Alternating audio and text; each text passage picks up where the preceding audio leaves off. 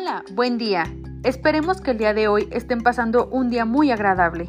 Mi compañera Magali y yo les damos la bienvenida a este nuevo podcast.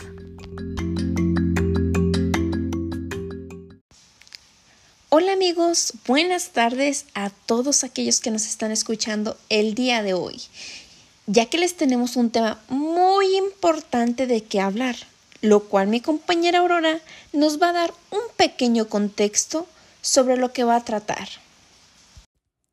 Así es. El tema a tratar el día de hoy es sobre la contribución de los microorganismos del suelo en la degradación de compuestos orgánicos, en lo cual se hablará principalmente como parte del simposio Microbiología Edáfica.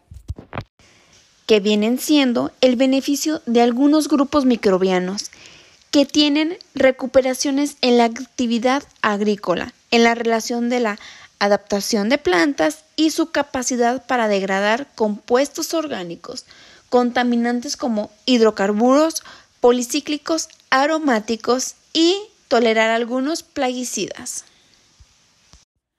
Lo que se ha mencionado anteriormente fue en base a investigaciones que se han llevado a cabo en la área microbiología del colegio posgrado, por lo cual lo mencionado será basado en ello.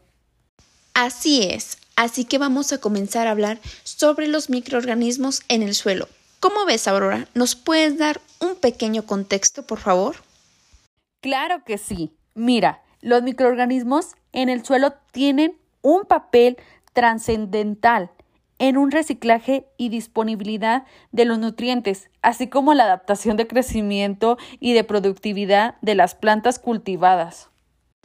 Claro, Además de esta significativa función biológica, los microorganismos tienen también la capacidad de medir transformaciones de compuestos orgánicos de alta complejidad química estructural como la lignina y la celulosa, lo cual es una cualidad que los hace importantes para mineralizar completamente compuestos orgánicos contaminantes que son depositados en el suelo.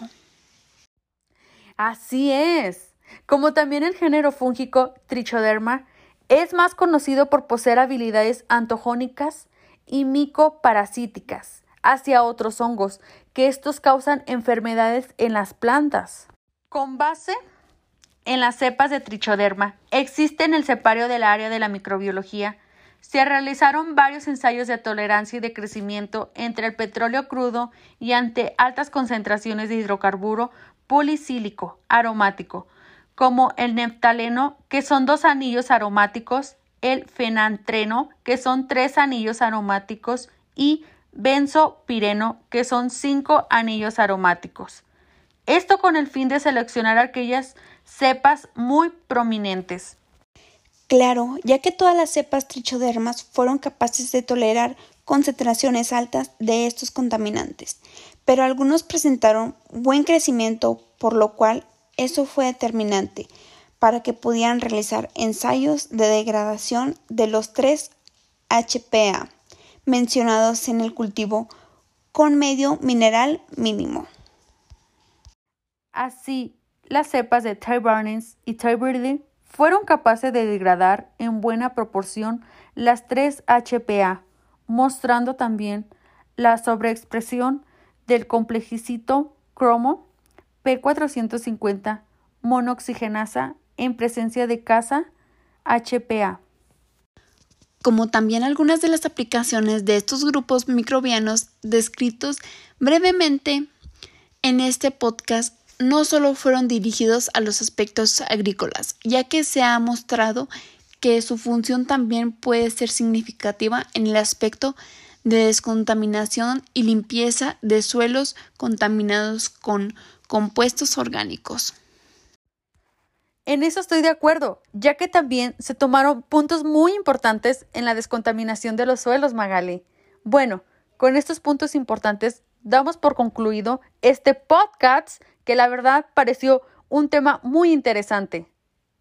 Así es, Aurora. Bueno, pues les agradecemos a todas aquellas personas que estuvieron aquí con nosotros en este podcast y por haberse tomado un poco de su tiempo para escucharnos. esperemos que les haya gustado tanto como a nosotras. Nos escuchamos pronto en el siguiente podcast. Hasta luego.